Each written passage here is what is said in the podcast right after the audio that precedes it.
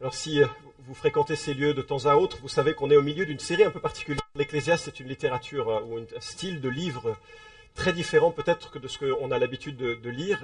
Une littérature de sagesse qui cherche un peu à donner des cadres sur euh, la manière de vivre. Il y a eu des, des perspectives un petit peu surprenantes que développe un homme qui arrive à la fin de sa vie, qui a tout fait mal.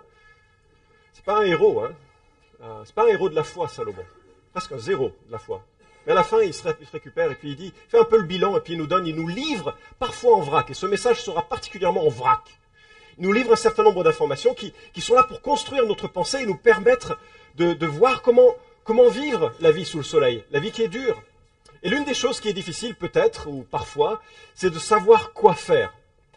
Le matin, vous vous levez et vous dites quelle couleur de chaussettes je dois mettre? C'est un choix terrible, terriblement difficile. Évidemment, ça n'a pas beaucoup d'incidence, le choix du paire chaussette. La seule chose, c'est assurer qu'on soit suffisamment réveillé pour ne pas euh, prendre deux couleurs différentes, parce que d'autres le remarqueront. Le choix de prendre le métro ou le tram, rarement, sauf période d'attentat terroriste, a rarement non plus un impact euh, éternel sur, euh, sur l'existence. Manger un sandwich ou un bol de riz fait partie de, ce même registre. À la question d'aller au baron, de prendre l'air et de boire un verre, certains répondent non. Oui, c'est un peu plus ésotérique comme illustration. Il y en a qui comprendront. Mais euh, d'autres choix, bien sûr, sont beaucoup plus durables dans euh, leurs conséquences. Celui de ne pas travailler à l'école limite un peu l'avenir. Dire oui devant le maire oriente durablement. Le choix de se convertir à Jésus, parce qu'on perçoit qu'il est le sauveur dont on a besoin, on comprend qu'on a besoin de lui, ça oriente à jamais la vie. C'est un vrai virage entier, complet, radical. Et puis, il y a cette pléthore de choix qui sont ni, ni, bons ni mauvais. Parfois, c'est plus délicat, plus difficile, et les choix moraux sont pas, pas évidents. je prends l'exemple de cet ami artisan qui, euh, quand il s'est converti, a décidé de ne plus rien mettre sous la table. Alors, euh, il n'a plus rien mis sous la table, mais le problème, c'est que financièrement, il avait de la peine à s'en sortir. Alors, il était confronté à ce dilemme, je fais quoi? Soit je meurs en homme droit, Soit je fais vivre ma famille, mais je mens aux impôts. Alors il est allé voir l'inspecteur des impôts. Il dit voilà mon problème, qu'est-ce que je fais? L'inspecteur des impôts s'est mis à rire. Il dit mais vous ne pouvez pas vous en sortir si vous ne mettez pas de l'argent au noir. L'inspecteur des impôts. On est mal parti en France. Hein Alors qu'est-ce qu'on fait dans ces cas-là? Qu'est-ce qu'il faut choisir? Est-ce qu'il faut choisir la droiture morale d'être d'obéir à nos gouvernements et nos lois, en sachant que ces lois sont faites parfois pour des gens qui ne les respectent pas, donc il y a certaines marches qui sont prises en plus. Qu'est-ce qu'on doit faire? Il y a un mois, Vincent, un des médecins de l'Assemblée, a parlé un peu de bioéthique et on a perçu combien certains choix étaient difficiles. Ce n'est pas toujours blanc et noir. J'ai entendu euh, l'histoire assez euh, surprenante de cette assistante sociale qui s'occupait de personnes handicapées, et euh, de personnes handicapées mentales. Et elle s'occupait de gens qui pouvaient rester chez eux et parce que ça, ils, avaient un certain degré d'autonomie. Et voilà qu'un nouveau dossier vient sur sa, table. Il s'agit d'un homme. Elle téléphone à cet homme donc pour prendre contact avec lui. Ils ont une discussion. Et puis au, milieu de la discussion, enfin après une petit quart d'heure, 20 minutes de discussion, cet homme dit bon, écoutez, je, vais vous laisser parce que je dois m'occuper de mon troll. Alors euh, elle dit ah bon. Donc elle raccroche. Le lendemain, elle rappelle. Et puis la cette personne est vraiment très euh, animée, très excitée, et puis euh, elle continue quelques minutes, et puis ensuite elle dit, bon, écoutez, euh, j'ai autre chose à faire, je dois m'occuper de mon troll. Bon, troisième jour, elle téléphone, et puis là, cette personne est vraiment, vraiment en colère, et, et dit, vous, vous me dérangez, et puis elle raccroche. Alors elle dit, là, il faut que j'aille voir, et elle, elle va euh, voir cette, cette personne, et elle réalise alors qu'il tenait enfermé dans son placard un nain, qui était un témoin de Jéhovah, qui avait frappé à sa porte, et il avait cru que c'était un troll. C'est une histoire vraie, hein. Et au cas où vous vous posiez la question, c'est pas bien. D'accord Le choix entre le bien et le mal est parfois plus évident que d'autres, et c'est ce que essaye de toucher un peu l'Ecclésiaste au chapitre 7. Et je vous invite à lire avec moi Ecclésiaste chapitre 7, où Salomon contraste différentes situations, et c'est vrai que c'est un petit peu pêle-mêle dans, dans ses euh, remarques. Lisons donc ensemble Ecclésiaste chapitre 7. Gardez vos Bibles ouvertes à ce passage, on y fera référence tout au long de ce message. Bonne renommée vaut mieux que l'huile parfumée, et le jour de la mort que le jour de la naissance. Mieux vaut aller dans une maison de deuil que d'aller dans une maison de festin. Dans celle-là se trouve la fin de tout homme. Et le vivant en prend conscience. Mieux vaut le chagrin que le rire, car malgré un visage triste, le cœur peut être heureux. Le cœur des sages est dans la maison de deuil, le cœur des insensés dans la maison de joie. Mieux vaut écouter le reproche du sage qu'être homme à écouter la chanson des insensés. Comme les sarments crépitent sous la marmite, ainsi est le rire des insensés. C'est encore là une vanité. L'oppression folle affole le sage, pardon, et les cadeaux font perdre le sens. Mieux vaut l'aboutissement d'une affaire que son commencement. Mieux vaut un esprit patient qu'un esprit hautain. Ne te presse pas d'être mécontent dans ton esprit, car le mécontentement repose dans le sein des insensés. Ne dis pas d'où vient que les jours d'autrefois étaient meilleurs que ceux-ci, car ta question ne proviendrait pas de la sagesse. La sagesse vaut mieux qu'un héritage, et même davantage pour ceux qui voient le soleil. Car à l'ombre de la sagesse, on est comme à l'ombre de l'argent. L'avantage de la connaissance, c'est que la sagesse fait vivre ceux qui la possèdent. Regarde l'œuvre de Dieu. Qui pourra redresser ce qu'il a courbé?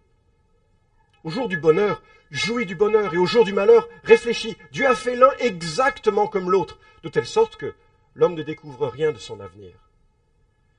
J'ai vu tout cela pendant ma vaine existence. Il y a tel juste qui périt dans sa justice, et tel méchant qui prolonge son existence dans sa méchanceté. Ne deviens pas juste, Alexei, et ne te montre pas trop sage. Pourquoi te ruinerais-tu? Ne sois pas méchant, Alexei, et ne deviens pas insensé. Pourquoi mourrais-tu avant ton temps? Il est bon que tu retiennes ceci sans laisser échapper cela, car celui qui craint Dieu trouve une issue en toute situation. La sagesse rend le sage plus fort que dix gouverneurs qui sont dans une ville. Certes, il n'y a sur la terre point d'homme juste qui fasse le bien et qui ne pêche pas. Ne prends donc pas à cœur toutes les paroles qu'on dit, de peur que tu n'entendes ton serviteur te maudire, car ton cœur reconnaît que tu as toi-même bien des fois maudit les autres. J'ai éprouvé tout cela par la sagesse. J'ai dit j'aurai de la sagesse, mais elle reste loin de moi. Ce qui existe est loin, profond, profond. Qui peut l'atteindre? J'en suis venu de tout mon cœur à connaître, à explorer, à chercher la sagesse et la raison, à connaître aussi la méchanceté, l'insanité, la folie et la démence.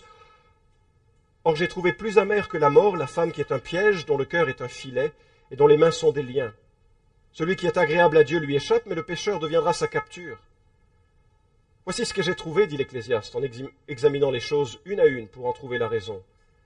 Voici ce que mon âme cherche encore et que je n'ai pas trouvé. J'ai trouvé un homme entre mille, mais une femme entre elles toutes, je ne l'ai pas trouvé. Seulement, voici ce que j'ai trouvé. C'est que Dieu a fait les hommes droits, mais ils ont cherché bien des subtilités. Alors, il commence euh, son propos avec une comparaison entre sept choses, sept choses qui sont chaque fois meilleures que d'autres. Et la première euh, remarque qu'il nous fait, c'est que le parfum est la bonne réputation pardon, est préférable au parfum.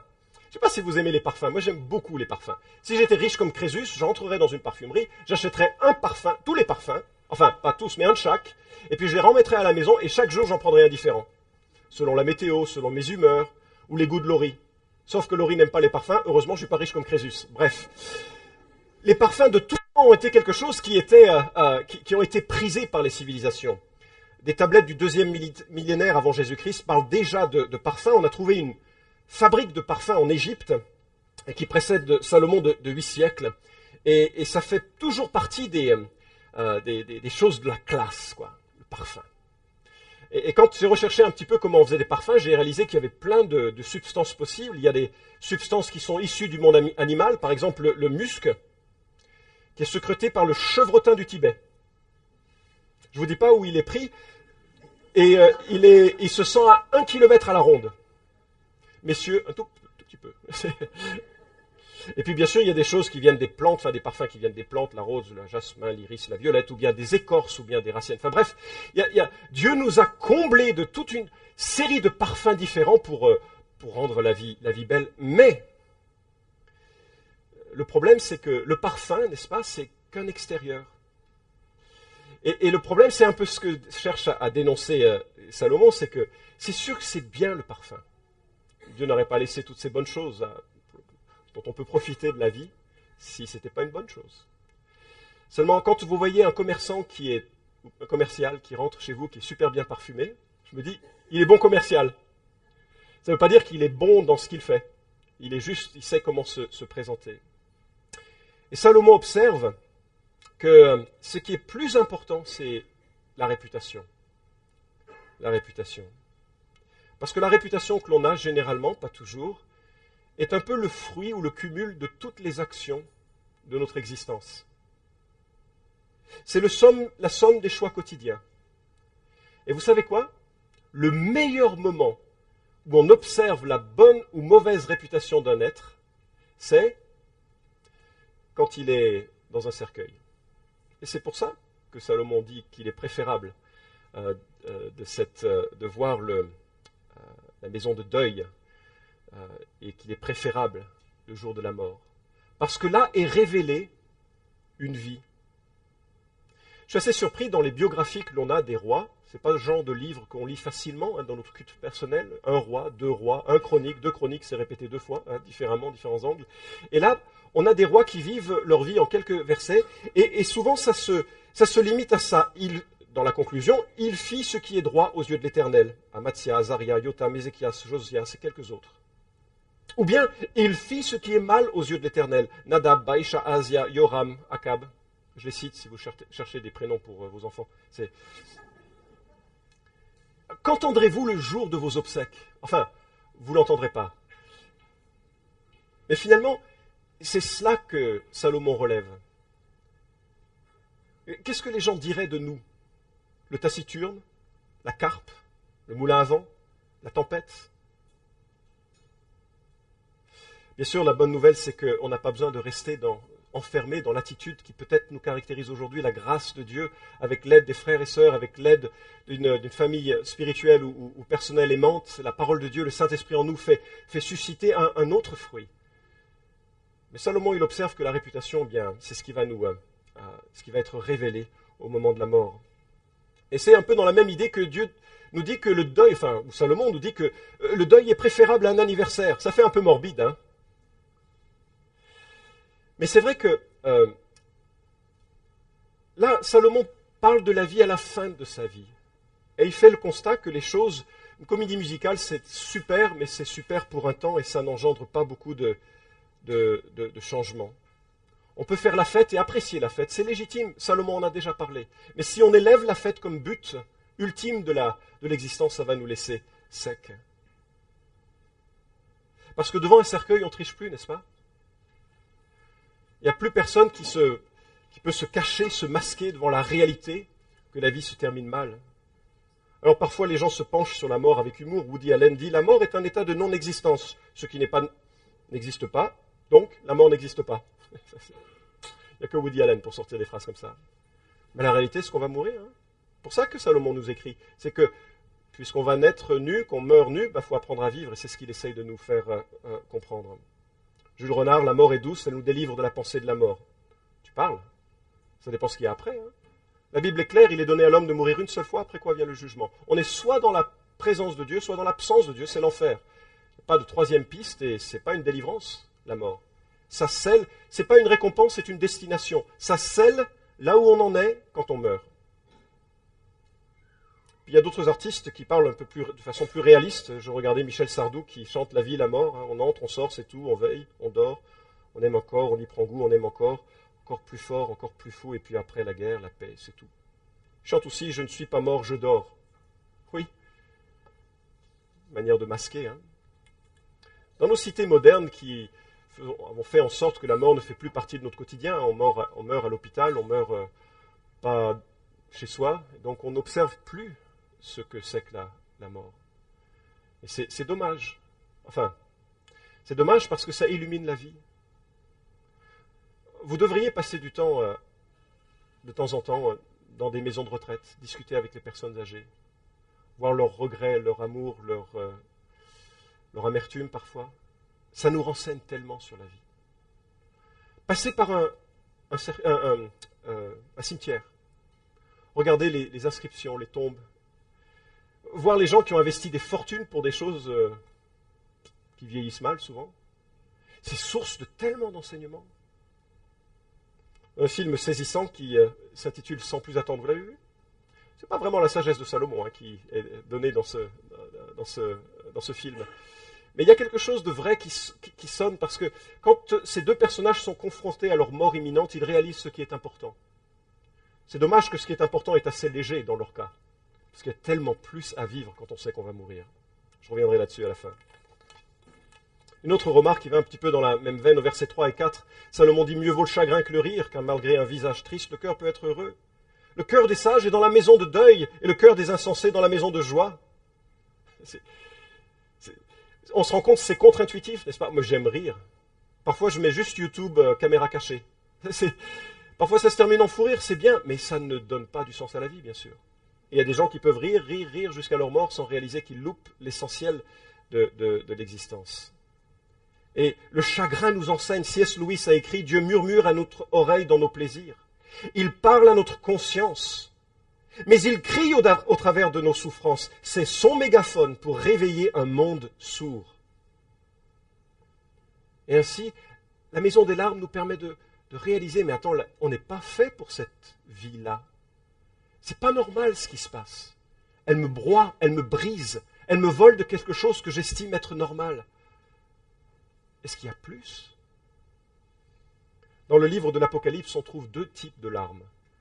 La première de ces larmes, ce sont les larmes de ceux et de celles qui pleurent le jugement de Babylone.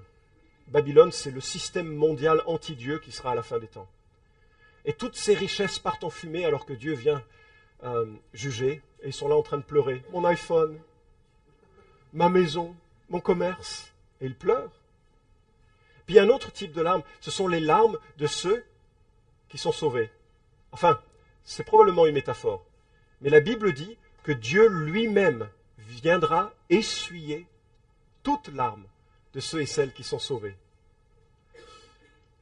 Dans les rares fois où mon épouse verse une larme, le geste le plus tendre que je puis lui faire, c'est de promener un doigt pour enlever la larme qui tombe.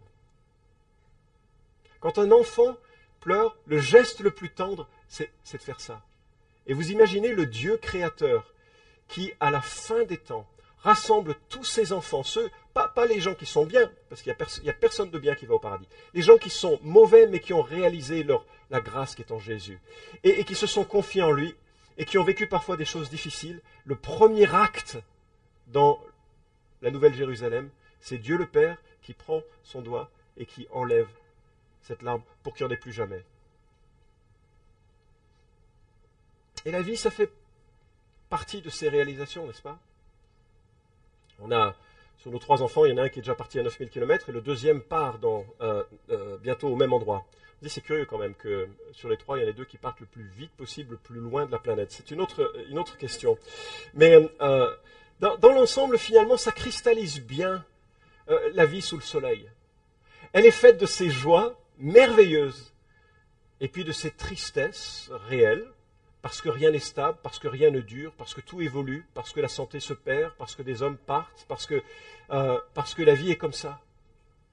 Et que le fait de le réaliser, c'est quelque chose qui, euh, qui nous permet de prendre de la distance avec la vie. On n'est pas fait pour cette terre-là. Et c'est dans le deuil dans la tristesse que soudainement on se dit, mais Jésus, quel bonheur de te connaître. Ils peuvent partir, on les retrouvera pour l'éternité. Les choses peuvent changer. La vie éternelle, la vie pleine dans une communion avec Dieu et dans une communion les uns avec les autres, elle commence bien sûr maintenant. Et elle est riche maintenant. Salomon en a déjà parlé. Mais elle est réellement complète au temps de l'éternité. C'est pourquoi les, les couples euh, doivent s'embrasser souvent. Parce que le jour vient où ils pourront plus s'embrasser. Parce que la mort aura pris l'un d'entre eux. C'est pourquoi les parents doivent dire à leurs enfants leur amour. Parce que le jour vient où ils seront plus près de, là. C'est pourquoi les jeunes couples doivent, si Dieu leur permet, avoir des enfants pour transmettre cet amour. Et puis vivre ces bons moments et ces larmes et tout ça. Et puis les couples qui n'ont pas d'enfants ou, des célibataires qui n'ont ni l'un ni l'autre puissent réaliser qu'ils ont quelque chose de meilleur alors qu'ils s'investissent bah, dans la vie d'autres enfants ou dans la vie de ministère que Dieu leur donne, parce que Ésaïe 56 nous dit, car ainsi parle l'Éternel aux eunuques qui garderont mes sabbats, qui choisiront ce qui m'est agréable et qui demeureront fermes dans mon alliance, je leur donnerai dans ma maison et dans mes murs un monument et un renom préférable à des fils et à des filles. Je leur donnerai un nom éternel qui ne sera jamais retranché. Choses de la vie passent et on les apprend souvent dans la maison de deuil. Une autre remarque de ce que fait Salomon, c'est que la correction est préférable à la flatterie. Mieux vaut écouter le reproche du sage qu'être homme à écouter la chanson des insensés. Souvenez-vous que Salomon était un roi et que tous les rois sont courtisés. Vous imaginez être président de la République et, et vous entendez jour et nuit, probablement, le cliquetis des vagues des gens qui vous demandent S'il te plaît, est-ce que tu as pensé à ça Ou bien je voudrais qu'il y ait ça en France. Ça ressemble vraiment au cliquetis des vagues, comme euh, le dit Salomon, peut-être jacasserie de, de canard.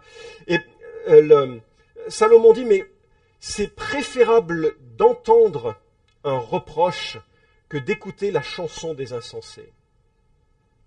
Euh, le thème du reproche accepté est fréquent dans le livre des Proverbes. Je sais que ce n'est pas très populaire.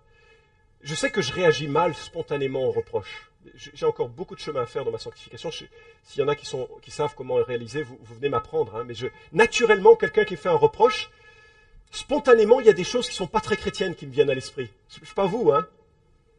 Mais Proverbe 3.11 nous dit, ne méprise pas mon fils la correction de l'Éternel. Ne t'effraie pas de sa réprimande. Écoutez Proverbe 15.5, ça, ça scotche. Le stupide dédaigne la correction de son père, mais celui qui a égard à la réprimande agit avec prudence. C'est un verset à prendre à rebrousse-poil avec les enfants. Proverbe 15, 32, celui qui rejette la correction méprise son âme, mais celui qui écoute la réprimande acquiert l'intelligence. Salomon fait tout, il déballe toute une série de conseils pour, contre, d'attitudes, et nous dit, franchement, franchement, c'est beaucoup mieux d'entendre un reproche. Et je me dis, Seigneur, aide-moi à les entendre. Aide-moi à entendre le reproche des frères et sœurs qui, mettre le doigt sur quelque chose que j'ai besoin d'entendre. Aide-moi à entendre le reproche d'un enfant qui met le doigt sur quelque chose que j'ai besoin de, comprendre. Un collègue, un voisin. Et Salomon observe que euh, à ce sujet, le plus grand danger, ce sont les cadeaux. Je me souviens très clairement dans ma tête de quelqu'un qui a mis un plan au point pour me rouler dans la farine. Et son premier acte, c'était un cadeau. Son deuxième, c'était euh, du violon. Qu'est-ce que je me sentais bien. Son troisième, c'était de lâcher la bombe. Et j'étais pris au piège. Parce que quand on a nourri un petit peu le bien-être par des cadeaux, des louanges, etc., c'est très difficile de réagir correctement avec une bombe où il souhaitait euh, euh, obtenir quelque chose. Cinquième attitude que euh, Salomon observe. Pardon. L'achèvement au commencement, mieux vaut l'aboutissement d'une affaire que son commencement. C'est peut-être pas la pensée la plus euh, profonde de l'Ecclésiaste, mais euh, je me dis ça doit aussi nous enseigner peut-être une certaine retenue et humilité devant les projets que l'on peut avoir, et où on, se, un peu comme Jacques nous dit, hein, à vous maintenant qui dites aujourd'hui ou demain nous irons dans telle ville, nous y passerons une année, nous y ferons des affaires, nous réaliserons un gain. Vous qui ne savez pas ce que votre vie sera demain, vous êtes une vapeur qui paraît pour un peu de temps et qui ensuite disparaît. Vous devriez dire au contraire, si le Seigneur le veut, nous vivrons, ou nous ferons ceci ou cela.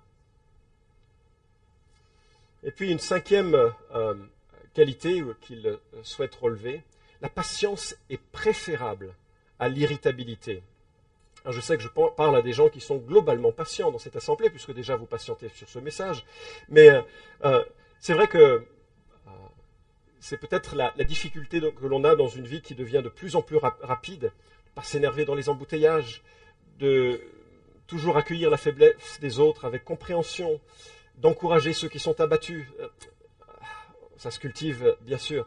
Mais quand Paul parle des êtres humains qui ne connaissent pas Jésus, il dit d'eux, écoutez bien, des enfants de colère. Et je me dis, la, la, qualité intrinsèque de l'être humain, sans que le Saint-Esprit vienne l'aider, c'est l'irritabilité. Vous ne trouvez pas? Je ne sais pas si vous serez d'accord avec cette observation de l'apôtre Paul, mais c'est qu'on est naturellement porté vers l'impatience et, vers la colère. est ce que euh, Salomon observe, c'est que ça vient du mécontentement. Mécontentement. Observer toujours les choses qui vont mal et les dire. C'est ce qui suscite progressivement cet esprit irrité et irritable et irritant. Ne te, presse pas d'être mécontent dans ton esprit. A un verset à mémoriser sur les attitudes, ne te presse pas d'être mécontent. C'est curieux comme. Euh, c'est-à-dire que. Mets le frein sur cette attitude. Frein. Sagesse préférable à l'héritage, on l'a déjà tellement vu que je ne vais pas prolonger. Même s'il observe que la sagesse a finalement un avantage limité, il a quand même un petit avantage. On, peut quand même vivre avec, une telle sagesse. Salomon ayant parlé un peu de ce qui était euh, euh, meilleur par rapport au moins bien, je ne sais pas si ça vous a, a mis le doigt sur l'une ou l'autre attitude qui était peut-être à, à, considérer, mais ensuite il, parle de quelque chose qui est particulièrement agaçant sous le soleil ça, monte un petit peu et ça va aller crescendo dans son, sa dénonciation un peu des choses qui sont, euh, euh, qui sont contre, euh, contre le Seigneur. La première chose, c'est l'idéalisme. Salomon observe, regarde l'œuvre de Dieu. Qui pourra redresser ce qu'il a courbé? Vous avez remarqué? La vie est frustrante, d'accord On l'a observé en long, en large, en travers, et c'est ce qu'on entend hein, toujours. C'est frustrant. L'amour est frustrant, le travail est frustrant, les repas sont frustrants. Tout est frustrant presque, naturellement, dans, la vie. Et vous avez remarqué d'où ça vient? Regarde l'œuvre de Dieu. Qui pourra redresser ce qu'il a courbé? Vous savez quoi? C'est Dieu qui a courbé le monde. Oui, je pensais que ça susciterait plus de surprises, mais c'est Dieu qui a courbé le monde. Lorsque Dieu a créé le monde, il était parfait, c'est ce que nous dit d'ailleurs le verset 29. Dieu a fait les hommes droits, mais ils ont cherché bien des subtilités. Dieu a créé un monde parfait. Les hommes et les femmes de ce monde ont rejeté Dieu et le monde a été maudit. Il y a sur les moissons maintenant des euh, chardons. Il y a sur les relations humaines des problèmes. Dieu a courbé le monde. Pourquoi? Pour que ça fasse mal. Pourquoi Pour que surtout, surtout, on ne pense pas que tout va bien sur cette terre. Quand, je mets la main sur une flamme, ça fait mal. Et c'est ça qui me protège. Parce que quand je sens le mal de la flamme, je retire ma main très vite. Parce que je ne veux pas que ma main brûle. C'est le problème de ceux qui ont la lèpre. La lèpre, ils ont, ils n'ont plus de, de sensation et ils se font mal comme ça, ils se blessent. La sensation est utile. La sensation de la frustration du monde, elle est importante pour qu'on réalise qu'on doit prendre un autre chemin. Alors, ça crée l'observation suivante, c'est qu'il faut faire le deuil d'un certain idéalisme. Il n'y aura pas de société idéale, il n'y aura pas d'église idéale, il n'y aura pas de famille idéale, il n'y aura pas d'enfants idéaux, il n'y aura pas de formation idéale, il n'y aura pas de carrière idéale, ça n'existera pas. Dieu a courbé les choses. C'est la conséquence du péché, c'est la malédiction qui vient avec le péché. Et ce ne sera pas pour toujours. La Bible dit que la création attend avec un ardent désir la révélation des fils de Dieu, car la création a été soumise à la vanité, non de son gré, mais à cause de celui qui l'y a soumise. Avec une espérance, cette même création sera libérée de la servitude de la corruption. Une autre chose vraiment agaçante, c'est le simplisme. C'est pas très français, je sais. J'avais besoin de quatre choses qui se terminent par isme. D'accord? Le simplisme, c'est euh, euh, c'est le fait que dénonce Salomon, qui dit la chose suivante. Dieu bénit les justes qui sont heureux, riches et en bonne santé, et Dieu punit les méchants qui sont malheureux, pauvres et en mauvaise santé. Vous avez déjà entendu ce dialogue? S'il y a une chose qui mérite profondément, c'est d'entendre ce simplisme. C'est de considérer la vie sous l'angle un peu de, cette manière. C'est faux, c'est entièrement faux. Psaume 73, on, voit un choriste, comme, ceux qui chantaient là, et il regarde l'assemblée, il voit des gens euh, particulièrement bien portants, parce que dans euh, Moyen-Orient, c'est un signe de richesse, et puis qui sont des méchants et qui profitent de tout dans la vie. Et il y a parfois cette notion chez les évangéliques, hein, que si tout va bien, c'est que Dieu, c'est que tu aimes Dieu. T'arrives une tuile, mon frère, confesse. Et c'est terrible, c'est terrible. Il y a des gens malades qui s'entendent dire que non seulement ils doivent supporter leur maladie, mais en plus ils ont un poids de culpabilité sur eux sans considérer que c'est Dieu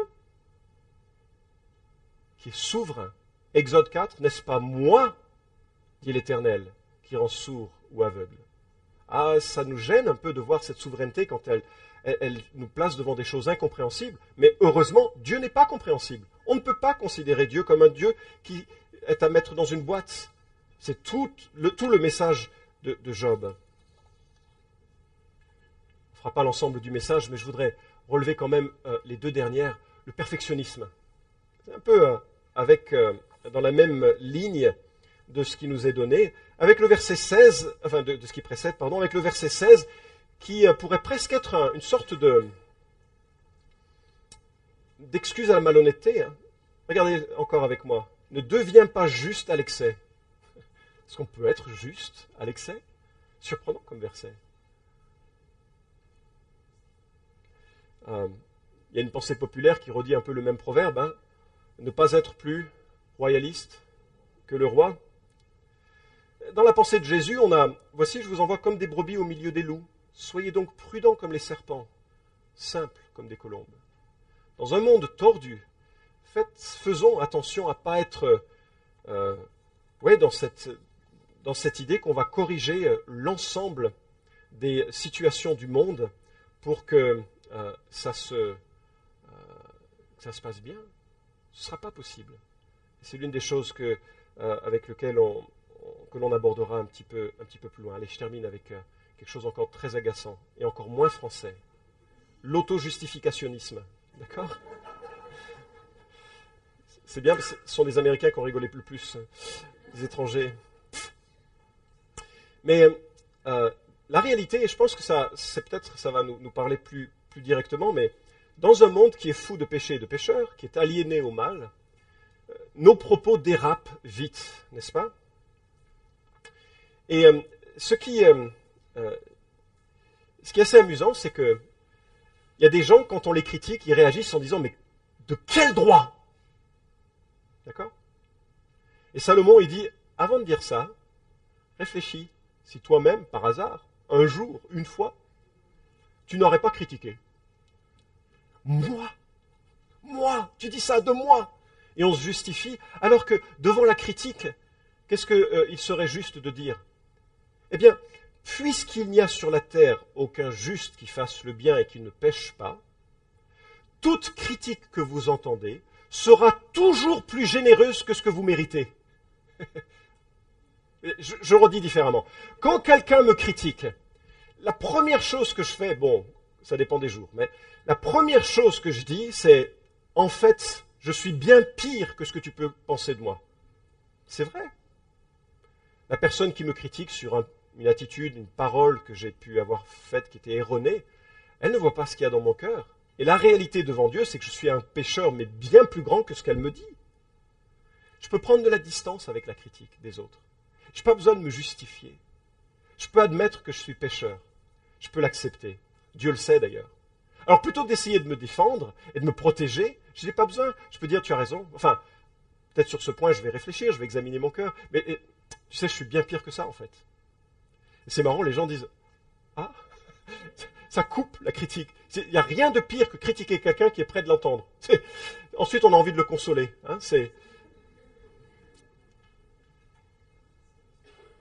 la deuxième chose, c'est quand on entend sur soi des critiques, il ne faut pas monter sur ses grands chevaux. Il ne faut pas monter sur ses grands chevaux. Pourquoi? Parce que la réalité, c'est qu'on l'a fait aussi, non? Est-ce qu'il y a quelqu'un ici qui a jamais critiqué injustement un autre? Alors Salomon, il dit, écoute, calme, calme. Je m'arrête avec le dernier verset parce que je pense que ça, euh, ça illustre là où je voudrais vraiment qu'on arrête. Et, puis je sais qu'il y a les baptêmes et que, ça va être encore un, très bon moment. Mais à l'origine de tout ceci, le verset 29, euh, il nous est dit, et donc je reviendrai sur ce qui précède la semaine prochaine, mais il nous est dit, seulement voilà ce que j'ai trouvé. C'est que Dieu a fait les hommes droits, mais ils ont cherché bien des subtilités. Dieu a fait les hommes droits, mais ils ont cherché bien des subtilités. Dieu a créé des hommes et des femmes qui étaient parfaits. Adam et Ève étaient parfaits, moralement parfaits, physiquement parfaits, dans un monde parfait. C'était le Jardin d'Éden. Avec un choix qui allait orienter l'humanité près de Dieu ou loin de Dieu. Le choix a été fait. L'homme et la femme se sont, ont été exclus de Dieu. Aujourd'hui, les hommes et les femmes de notre siècle sont séparés de Dieu. Ils ont cherché bien des subtilités. Et la bonne nouvelle, c'est que Dieu tend la main de façon personnelle et directe à ceux et celles qui réalisent qu'ils sont tordus. Jésus a dit qu'il n'était pas venu pour des gens qui sont bien portants. Si vous êtes dans cette salle en disant mais moi je suis bien, Jésus peut rien faire pour vous. Jésus ne prend que des pécheurs, que des gens qui admettent qu'ils ont vraiment, vraiment besoin de grâce. Et, Jésus tend la main. Puisque ce monde euh, est, est, corrompu, Jésus tend la main de façon personnelle. L'apôtre Paul dit à Tite, la grâce de Dieu s'est révélée comme une source de salut pour tous les hommes. Elle nous éduque et nous amène à nous détourner de tout mépris de Dieu et à rejeter les passions des gens de ce monde. Ainsi, nous pouvons mener dans les temps présents une vie équilibrée, juste et pleine de respect pour Dieu, en attendant que se réalise notre bienheureuse espérance, la révélation de la gloire de Jésus-Christ, notre grand Dieu et Sauveur. Voyant un monde tordu, Jésus a pris tous ces torts-là que nous avons commis et il les a mis sur ses épaules. Dieu le Père a pris les fautes de, les nôtres et puis il les a placées sur Jésus. Et Dieu le Père a frappé Dieu le Fils pour que la question du péché soit à jamais réglée. Pour tous ceux et toutes celles qui le réalisent et qui, disent, voilà, Seigneur, pardonne-moi.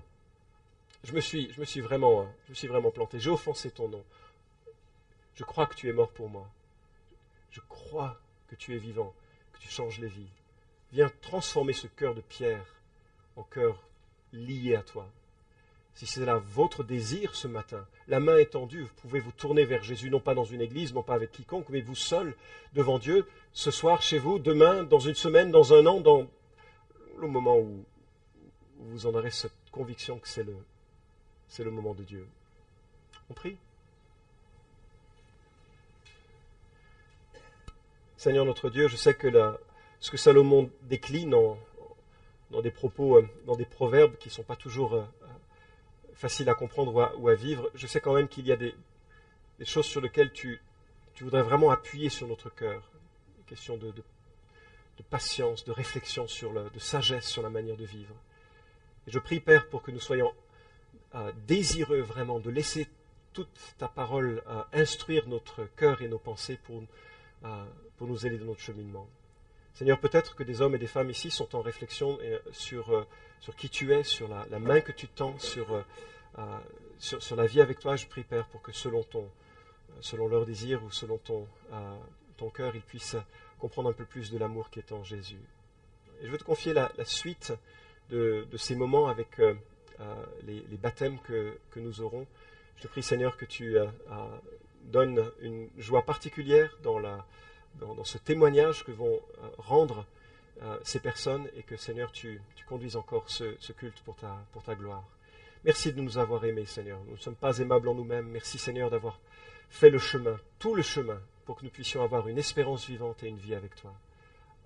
Au nom de Jésus. Amen.